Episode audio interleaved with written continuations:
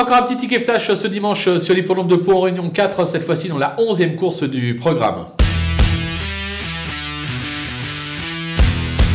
On va jouer euh, la régularité dans cette épreuve avec euh, le numéro 7, euh, Hélène Dallen, qui reste sur trois belles performances sur le steeple. Elle mériterait enfin de repasser le poteau en tête. Elle en a les moyens, elle en a la pointure. Clément Lefebvre est en grande forme actuellement. Je pense qu'elle peut espérer enfin vaincre ce dimanche sur l'hippodrome palois. On va donc la tenter gagnante et placée.